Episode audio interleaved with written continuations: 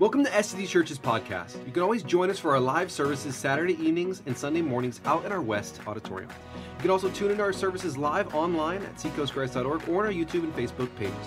Thanks so much for listening.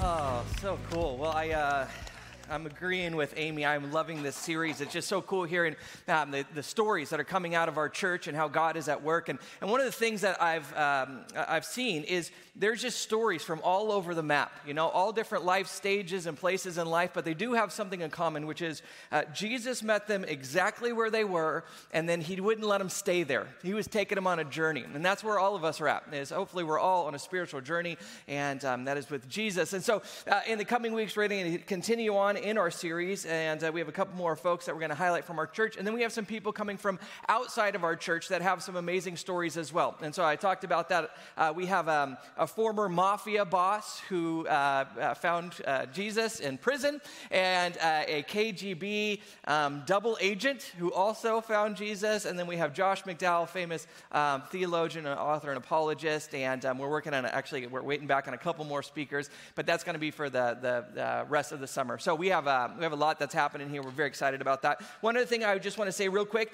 um, someone came up to me last week and they said, Hey, um, you know, we've been going here for a little bit, but we've decided after, you know, kind of being in this faith journey, we want to begin to tithe. And I said, Praise Jesus. And uh, they said, But we don't know how. And I said, Oh, yeah, that's right. We don't do the buckets or anything like that anymore because we don't want to feel like, you know, you're obligated to give if you're visiting with us. And, uh, and so uh, I probably should highlight how you do give around here. There are boxes, there are offering boxes on the way out if you want to give in person, or most people just give online. So if you go onto our website, lots of different ways to give. You can even give on your phone and set up stuff like that. So uh, if you are a person who this is your church family, we do, of course, encourage you to do that.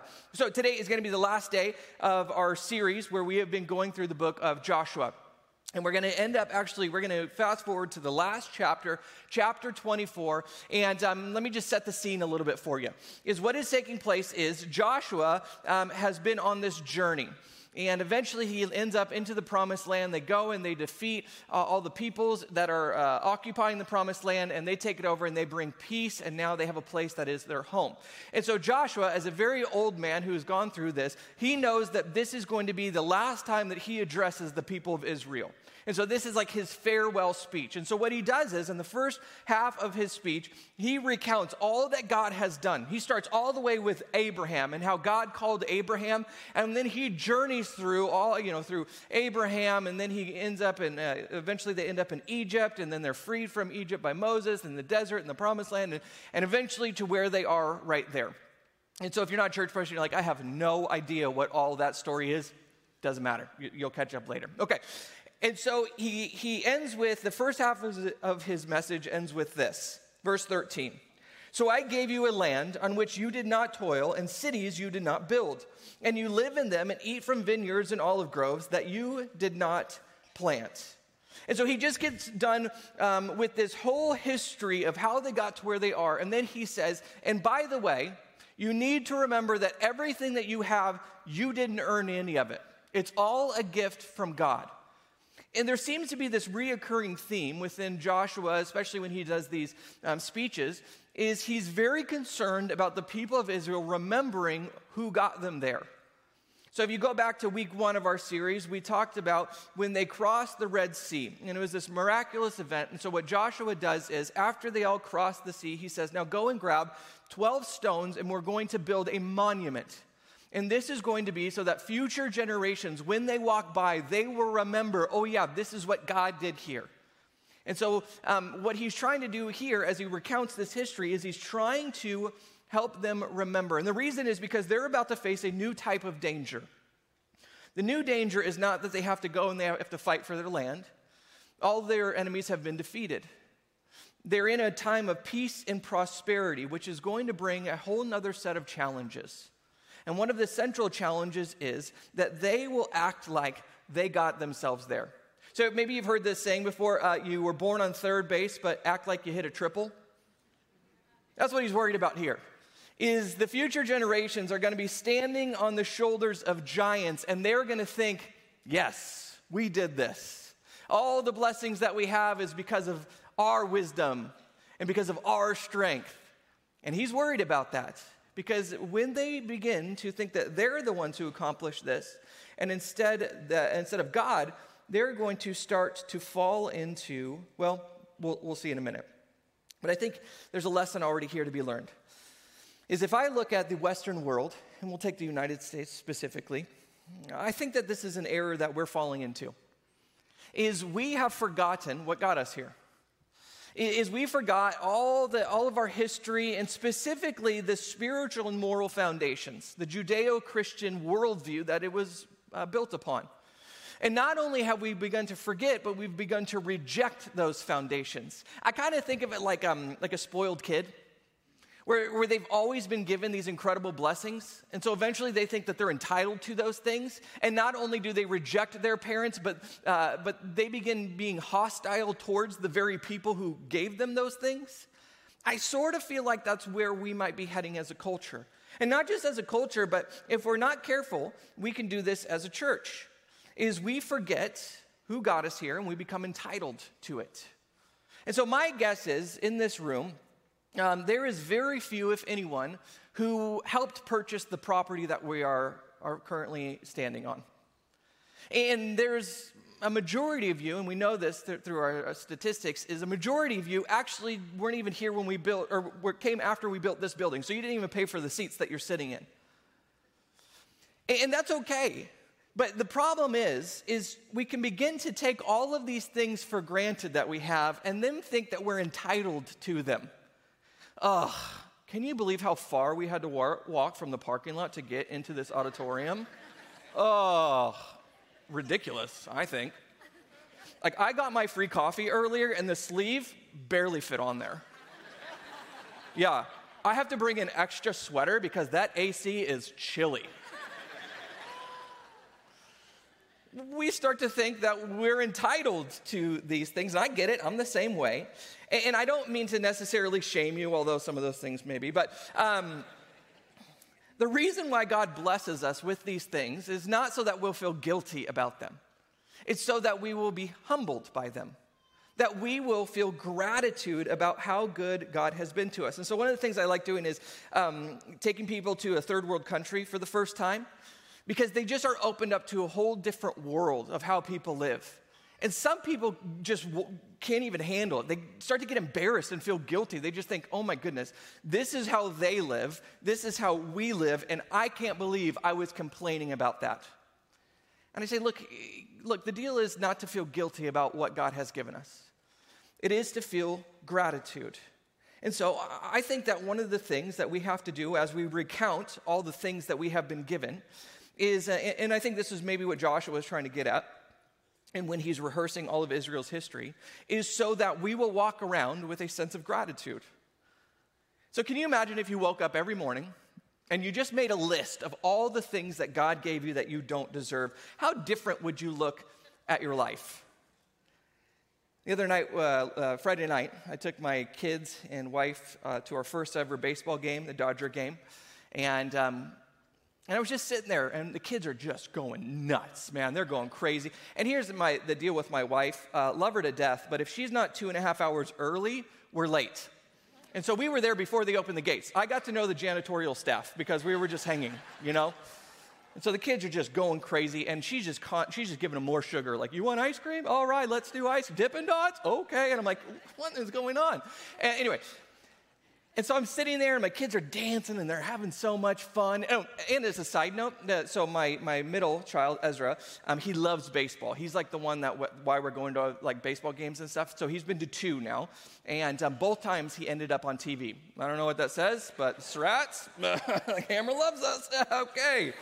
Uh, just kidding. I've never been on TV. uh, there ain't no camera trying to get me on there. Anyway, so. Uh, I'm sitting there and we're just we're just having a blast. And I think, God, this is amazing. Like this is such a cool these these kids, my wife, I'm just so thankful for them. And it's not just the big things, you know, there's that, and then there's, you know, I got into my car the other day. I got an old pickup truck, uh, not the one that you saw. I have a lot of old pickup trucks. I believe in more in uh, quantity than quality of vehicles. Uh, and so, whichever one is running that day, that's the one I'll drive. No, but I, uh, I got in it, and just the air conditioning came on, and I just went, ah, just the simple things in life, right? Just isn't this just amazing? And what if we just walked onto this campus when we came to church and instead of all the craziness of how we had to get here and we had to drag the kids, and look, I get that, that was me this morning, but we just went, this is really cool. Can you believe that God has given us this? Like your kids got picked up in a train and taken to their classrooms, a building dedicated to them. And then when they get out of class, they're gonna take a two story slide down. That's crazy. And we're sitting in this building, comfortable, enjoying. Eh, yeah, sometimes the light might flash in your eye. Okay, whatever. But like, isn't this amazing? Some of you, that was like real. Some of you guys like, okay, finally, thank you for saying that, because I was gonna write a note, but now that you said that, I won't have to write a note. Yeah, I, I've heard it. Okay. but it's just, it's crazy, you know? And Denise texted me right before and she says, hey, tell everybody we're making them pancakes for after service. And they can eat them in the CLC or they can have them in the kitchen. I'm like, this is amazing. And you know what? It's all God's grace. Like He did this. We, yeah, there was a lot of people who sacrificed and were faithful along the way, for sure. But ultimately, it points back to God. And this is kind of the big picture of our faith is we believe that our faith, including our very salvation, is something that we can never achieve. No matter how hard we want to work and all the things that we accomplish, it's all grace. It's all a gift. It is something that we have simply received. And so it's good to remind ourselves everything we have is grace. Everything we have has been something that God has given us. And I think this gratitude uh, should then lead us to feeling responsible. See, Israel was given these incredible gifts land and buildings, vineyards, olive groves. And, and so now that they've been given these gifts by God, He says, Now I want you to be good stewards of it. I want you to maintain this. I want you to grow it. I want you to pass this on to future generations. This is true of all of us. Some of us are going to say, Oh, I pulled myself up by my bootstraps and I did this. Really?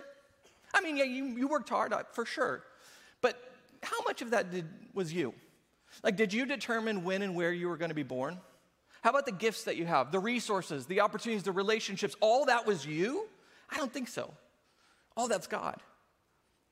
Same is true of our church. As I walk in here every single weekend, and I just think, what an incredible community that we get to be a part of. I, I want to make sure that, that I steward this, whatever my role and responsibility is, I want to steward this well.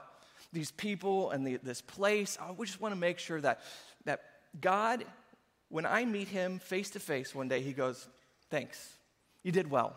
You did a good job. I gave you those gifts and you used them correctly. Now, it's not going to be perfect, that's for sure. But every day, I just pray, God, help me to be a good steward of what you've given us. So, um, some of you are in uh, my life stage or part of, you know, kind of the millennial Gen X uh, generation. And so, just real quick, I want to give like a side note to you guys.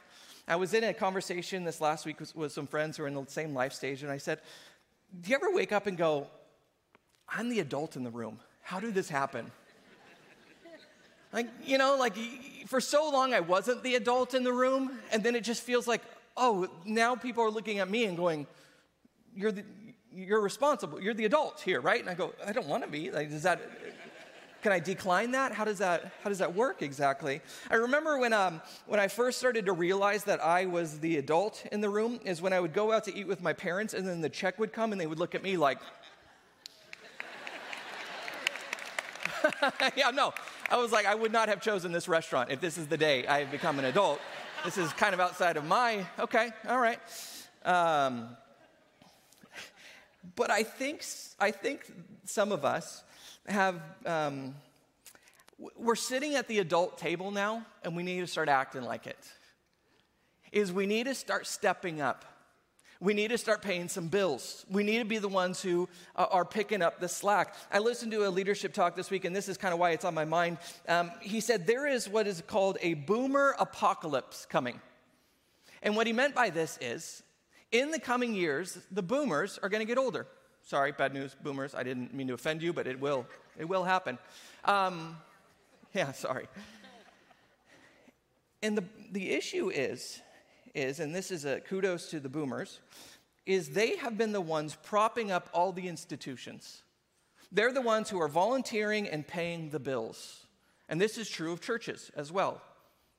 And so, what he says is either the next generation is going to have to step up and start to lead and start to pay their way, or these institutions are all going to fail. And so that reminded me oh, yeah, we're the ones who are supposed to be pulling our own weight these days. And I'm not saying that you're not. In fact, uh, that is not even uh, my point because there are so many people who are. But if you're on the sidelines and you're thinking, you know, they'll figure it out, they've got more money, they've been doing this longer, I've got kids to raise, I've got a career to build. Hey, guess what? You're sitting at the big kids table now. This is, we got to step up. It's time for us to start doing something. Okay, that was my side note. Boomers, you can listen again. All right. Someone said, I, I can't hear though. I don't, I don't know. That's a good call. That was a great call. Thank you for that. Okay. that would have been rude. I'm like, all right, turn your hearing aids off real quick. All right, here we go. This way. just kidding. Just kidding. All right, here we go. Verse 14. Now fear the Lord and serve him with all faithfulness. Throw away the gods your ancestors worshiped beyond the Euphrates River and in Egypt and serve the Lord. Here's the point that he's making. And this is a point that we see throughout scripture is everybody worships something or someone. You can't help it. You were made to worship. And you're thinking, well, I'm not even a religious person. I don't even know if I believe in God. It doesn't matter.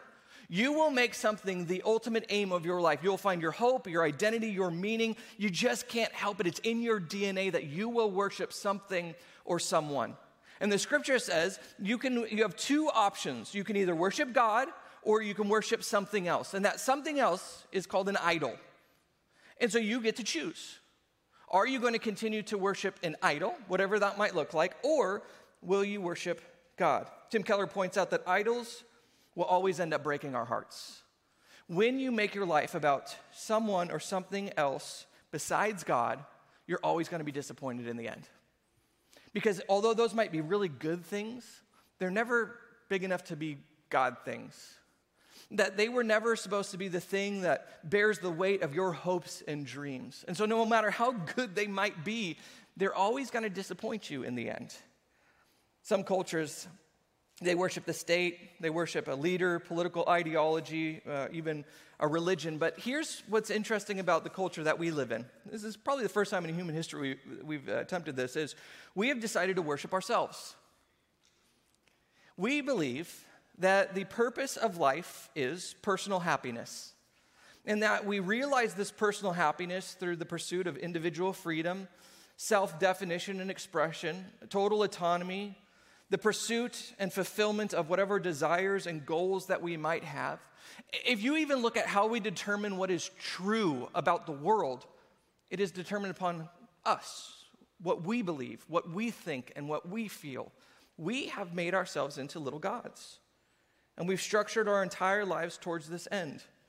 We see pretty much every arena of life as yet another tool to use in this pursuit of personal happiness our careers, our relationships, our bodies, our sexuality, all of those are solely for personal satisfaction. So, Joshua says, you can either continue to choose to worship those idols, potentially yourself, or you can choose to worship God. And then he pushes the issue a little bit and he says, Now choose today whom you will worship. And he doesn't just mean today, like, okay, today I make the choice and then I don't have to do again. He, he means make it today and then you're going to have to make it every day after this. It's sort of like a, a marriage. Is uh, 14 years ago, my wife and I stood in front of one another and said, I choose you. And that was the first day that we chose to spend the rest of our lives together. But I have had to affirm and re up on that decision every single day since then. And I'll be honest, I failed at it pretty miserably the first few years. One time, Amy and I were in a, um, we call them discussions. We were in a discussion. Sounds like arguments, but much more Christian. Um,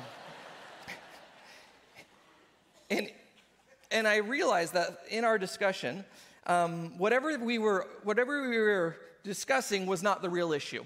There was clearly something else going on there. And then she finally blurted out, Why don't you ever tell me that you appreciate me and you think I'm beautiful? Uh, yeah, no, uh, yeah, well, wait till you hear my response. Uh, This was years ago. I'm different now, you guys. Um, my response was, Well, of course I think you're beautiful. That's why I married you.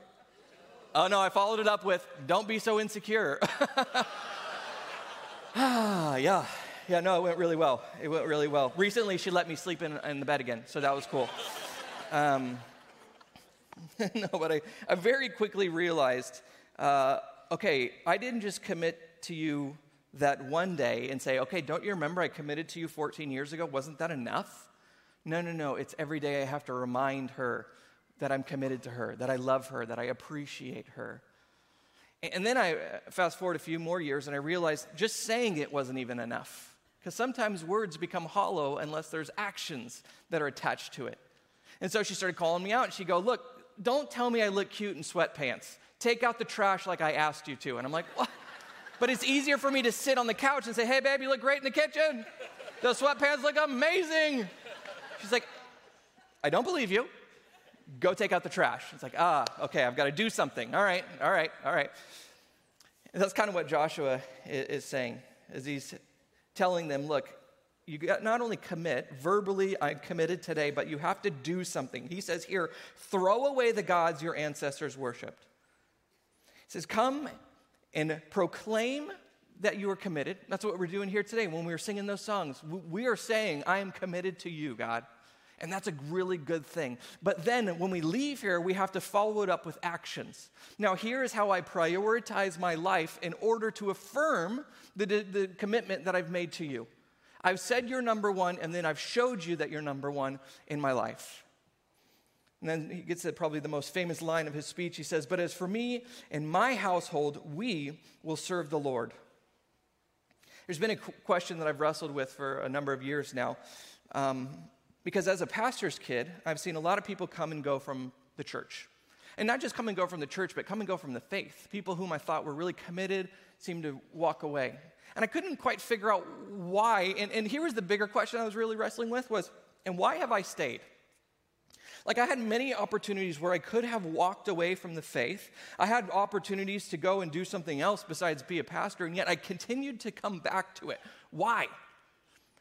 And I'll tell you, it has very little to do with me. Because if you know, and I've shared this before, my, my natural disposition is to be skeptical, cynical, self centered, and fairly uncaring. I'm trying to see, yeah, that's all my wife listed for today. Um, look, not great qualities for a Christian, let alone a pastor. And yet, even though I think all my natural dispositions would pull me away from faith, I keep coming back. I can't walk away from this thing. Why? I think a big reason, of course, is God, but also is my parents is my parents did everything that they could within their power to pass on their faith to me. They said that one of our most important goals in life is to make sure that our kids grow up to be people who follow Jesus. And they didn't just tell me this. I actually remember them, uh, this one circumstance in my life. I was 16 years old, and I was starting to head in a, a very bad direction. And I had some decisions to make. And my parents saw what was happening and they saw that I was at a crossroads and I was either going to decide to follow God or I was going to go my own way. And they sat me down, and I remember this conversation. They sat me down and they said, Cody, here's the deal. We are willing to go and resign pastoring that church tomorrow. And we will if we need to, in order to make sure that you keep your life on track we will walk away from everything that we have done and we will move our family away if that's what it takes because we have three priorities in life. We want to follow God, we want to have a lifelong marriage, and we want our kids to love Jesus. If we fail at any of those three things, it doesn't matter what else we do, it doesn't matter what kind of church we get to be, all of that is going to be nothing if we fail at these three things. And so, if we have to, we will walk away tomorrow. See, what that told me was their life and the way that they viewed success in life was I'm going to honor God, I'm going to love my wife, and my kids are going to follow the Lord. And those are my three priorities. See, I think Joshua is saying the same thing. He's making a commitment. And this guy has done more than you and I could have ever imagined to do. I mean, he's brought an entire nation into the promised land. And yet he says, if I don't do this one thing, where I have myself and my family follow the Lord, then it's all for naught. Everything is worthless unless I get this one thing right. And here's what he says He takes ownership. He says, My family. Not the whole nation, not even our community, not even our friends, but he says, My family, I am going to do everything within my power and strength to make sure that they follow the Lord.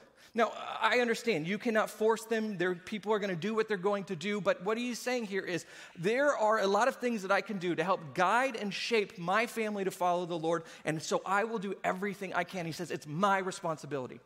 Just like as a parent, I look at the, the safety of my children as my responsibility, I look at their spiritual well being as my responsibility too. And so he says, I will do everything I can. I'm not going to abdicate my responsibility and drop them off in Sunday school and go, oh, they'll figure it out. You know, an hour every couple weeks, I'm sure that will help. Or, uh, no, no, no, it's my wife. She's the spiritual one, so I'm going to allow her to help shape the kids. No, no, no, no, no, no, no. My responsibility. Specifically, Joshua as the man. Now, uh, here's the harsh reality is in our culture, we have a crisis of manhood. If you want to know what the future of a society looks like, look at what the family looks. Uh, look at the family. The condition of our families right now is about 40% of children are born to unwed mothers. And so, if you want to know what our future is going to look like, go ahead and look at that. Because we know that the future of a society is built upon the family. And this isn't just true of a society, this is true of a spiritual life as well. There's a book by uh, an NYU professor called The Faith of the Fatherless. And he wanted to know what, what drives people to be an atheist or a theist. And so he looked at the most popular atheists and theists of the 20th century. And here's the conclusion that he came to. He said the theists were raised by fathers who loved them and followed God in a real way. The atheists either had no father figure or they had a poor relationship with their fathers. Those were the differences. So if, if let me give you another stat. It came out in, I think, this last week. It said that belief in God is the lowest it's been in all of American history. And I can give you lots of reasons why this may be, but the first place that I would start if I were going to answer that question is um, probably in the home. And the first person I would talk to is the dad. And the first question that I would ask him is Is this a top priority in your life to raise kids who love the Lord? And don't just tell me. I actually want to see. Let me see what you do with your time and your money and your energy. Oh, see, see, what this tells me is you're actually more concerned about having fun with your kids, which is great, but that's what you're prioritizing. You want them to get really good grades so they can get into a good school and get a good job and make lots of money. That's actually what you prioritize here. And so we have a choice. And here's the, the honest truth is unless you make this a top priority in your life, they will walk away from the faith. It, the cultural pull is so strong that the next generation, unless you do everything within your power to try to shape and guide them, they're going to be swept away. And so Joshua says, I take responsibility, I take ownership. And then he continues on in verse 20. If you forsake the Lord and serve foreign gods, he will turn and bring disaster on you and make an end of you after he has been so good to you. He's not really going light on him, really, in his farewell speech. He says, You, you know how good God has been to us? Well, you haven't, you have the opportunity and he's given you the free will to decide if you'll continue to follow him or not. And he says, and what will happen is, if you don't follow him, you're going to end up like just all the other nations and all the other people who decided to rebel against God. And so when we hear this, we think, oh, what's God going to rain down, you know, lightning and, and uh, uh, fire and turn me into a pillar of salt like Sodom and Gomorrah? And no, he's not going to do that at all. Here's the genius of God God has created the, way, the world in such a way that he has embedded his discipline and punishment into the very fabric of his creation. He doesn't have to intervene in your life. You will experience the natural consequences of your decisions, and He will allow that to happen. So, for example, uh, let's say that you, you cheat on your spouse. God doesn't have to rain down fire. Your wife will. but, but seriously, there will be loss of trust, potentially many broken relationships, tons of guilt and shame. God doesn't have to punish you. The punishment is ingrained and embedded into the very creation. So he says, decide. Who are you going to worship? If you decide to worship other gods, there will be discipline, there will be punishment. And I think we're beginning to see the consequences of that as a culture. See, we were told that we could worship ourselves and that through the worship of ourselves, we would realize uh, and, and, and, come to this fulfillment of our hopes and our dreams. So let me give you a quick um, sketch of what we've been sold. I call this the hedonistic American dream, aka party in the USA. Here's what it looks like. they told us uh, that we could, if we worked really hard and got good grades, we could go to a great school, get a great job, find our spouse, buy our dream home, have this amazing career, retire, and travel the world. And as we do that, we can decide if we want to push off major decisions like getting married. Don't wait, you can wait till later. But until then, you can consume as much alcohol, weed, and pornography as you want and sleep with whomever you want, and there will be no consequences or regret. And we went, sign me up. And you know what happened? It didn't work. It didn't work. None of it worked. Some of us are waking up and we're going, wait a minute, I was sold this American dream, and it looks like I'm actually going to do worse. And this is the first time in American history, I'm going to do worse financially than my parents did. And so none of that's happening. Oh, and all the by the way, the pursuit of all this pleasure, yeah, I woke up and I've got an addiction, I've got lifelong consequences and tons of guilt and shame. And there is a small group of people who said, No, it all worked for me. I got the American dream. I've got the house. I've got the kids. I've got the car. I've got everything. But you know what? Even with all of it, it hasn't brought this utopia that I thought it would. I think that's part of the reason why we see that we are the most anxious and depressed generation in American history. Is because we were sold something and it's simply not working. And here's what I think is probably going to happen in the coming years is culture is going to become more hostile and more angry and frustrated. Because we were sold a vision of what it could look like to worship ourselves. It's not working, and so we have to make a choice. We can either do what Joshua says, which is we can turn and we can say, you know what, I'm not worshiping myself anymore, I'm going to worship God. Or we can double down and begin to blame other people. That's why it's not working. It's that political party that is standing in my way. It's those unjust laws, it's the in, uh, income inequality, the racism, it's their backwards beliefs and ideology. That's why things aren't working, and I need to topple them or rid our, rid our culture of these people. The real issue is yeah, maybe there's issues for sure. They need addressed, but that's not going to help. The real issue is you have chosen to worship an idol instead of God. And he said this was going to be a consequence. He ends the talk with this. Verse 25 On that day, Joshua made a covenant for the people and there, at Shechem, he reaffirmed them for them decrees and laws. And Joshua recorded these things in the book of the law of God. Then he took a large stone and set it up there under the oak, near the holy place of the Lord. See, he said to all the people, this stone will be a witness against us. It has heard all the words the Lord has said to us. It will be a witness against you if you are untrue to your God. Then Joshua dismissed the people, each to their own inheritance. After these things, Joshua, son of Nun, the servant of the Lord, died at the age of 110.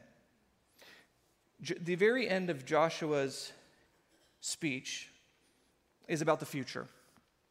And it's not his future. He knows this is the end. He's 110 years old. He goes, Look, my future is non existent. What I'm most concerned about is the future of Israel.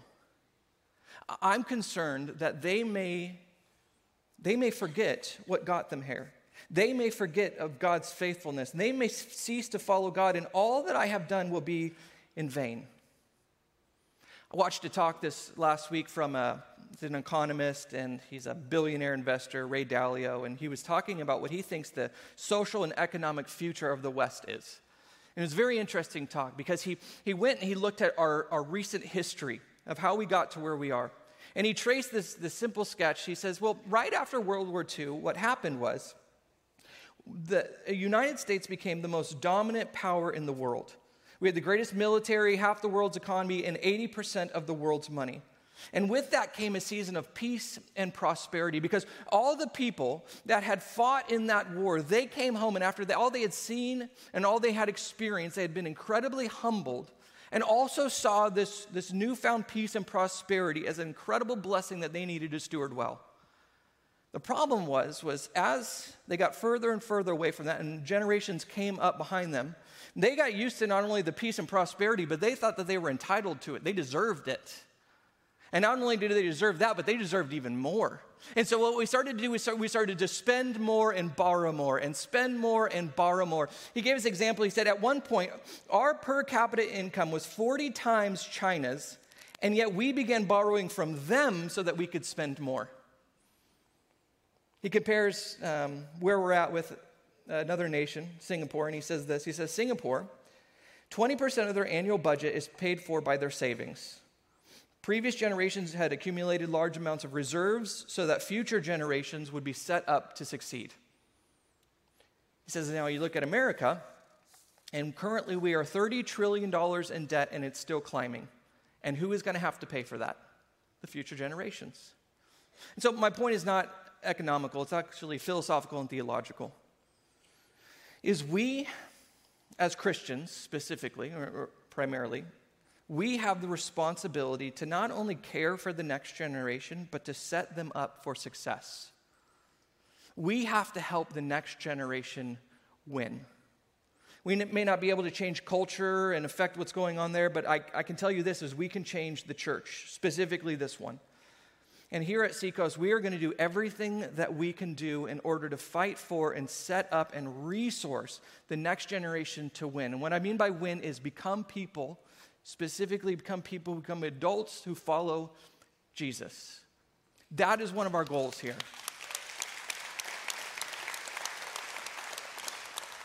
I was telling Doyle about this message, um, and he said, You know, you kind of challenged me on, on this idea. Because my life verse has always been Acts 13. David had served God's purposes in his own generation. He thought, I'm going to go, I'm going to serve my generation, and then it's up to you guys. And I said, Dad, that's not the whole story. Because what David did is, as he served his generation and he, he began to, to, to come to the end of his life, you know what he did? He set up Solomon and the next generation to serve God. He said, Yeah, you know what? You're right. Because the, the battle, even though I may not be here to see it and you may not be here to see it, it is still going to happen. And so we want to win the spiritual battle for the next generation. And so we have to resource and support them so that they may fight it well. Next generation is going to face and is facing um, spiritual battles, cultural, moral battles that I don't think any of us could have imagined. Even just a few years ago, we would have thought, there's no way. And yet, here we are. And I don't see it, it stopping.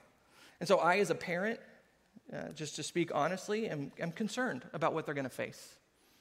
About, I can't even, I don't even know what channel to let them watch anymore. Because I don't know if it's going to align with my beliefs or, or even totally contradict what I'm teaching them at home. And so I don't say this to scare us, although we should be very aware. I say this so that we understand what we're facing. And I actually do see it as an opportunity, believe it or not. I see it as opportunity because now my kids know what it means to follow Jesus. They know why we live differently, and I get to show them this is why Jesus is a better way than what the whole world is offering. And we get to be a stark contrast between us and the rest of the world because we're not going to be caught up in that cultural pull. We're going to love people, we're going to serve people, but we're also going to be confident in who we worship. And so, in the coming, uh, coming months, we're going to talk about how do we prepare the next generation to win? How do we resource them? How do we support them? We have some great stuff that's coming up in the fall that I think you're really going to be pumped about, but we'll get to all that. Here's what I want to end with Joshua does this he does two things. He commits to do everything he can to influence and guide his family to follow God. This is my responsibility. These are my children. These are my grandchildren. I will do whatever I can do to shape and guide them to become people who love the Lord. And the second thing he does is he invites the rest of the community to do, to do the same. He says, Come and join me. we're all heading in the same direction. We can support, we can, get, we can um, um, guide one another, we can keep each other accountable because we are people who have dedicated today and for the rest of our days to follow the Lord. And so that's the question for us. Choose today whom you will serve, but don't just say it, show it. Let's pray. Lord God,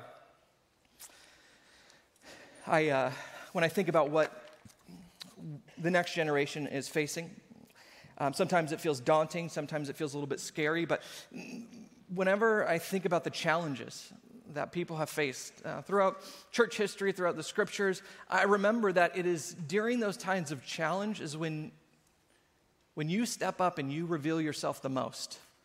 And so, Lord God, we see this as an opportunity. We see this as a time in which we, as a church family, can step up and we can say, you know what, we are going to fight for the next generation because we want them to follow you. And so, Lord God, uh, today I pray, even as we have kids that are going to camp and we, we have um, leaders that are going to be influenced, and we pray that you, would, that you would give us the insight, that you would help us to resource and support the next generation so that they may follow you. Lord, we love you. We thank you. It's your name we pray. Amen. All right, will you guys stand with me? Thank you guys so much for being here. There's pancakes over at the kids' building. CLC is open to hang out. Other than that, we'll see you next week. God bless. We hope you enjoyed this message, and remember, we also have live services out in our West Auditorium on Saturday evenings and Sunday mornings. Or you can always join us live online at seacoastgrace.org or on our YouTube and Facebook pages to hear these messages in real time.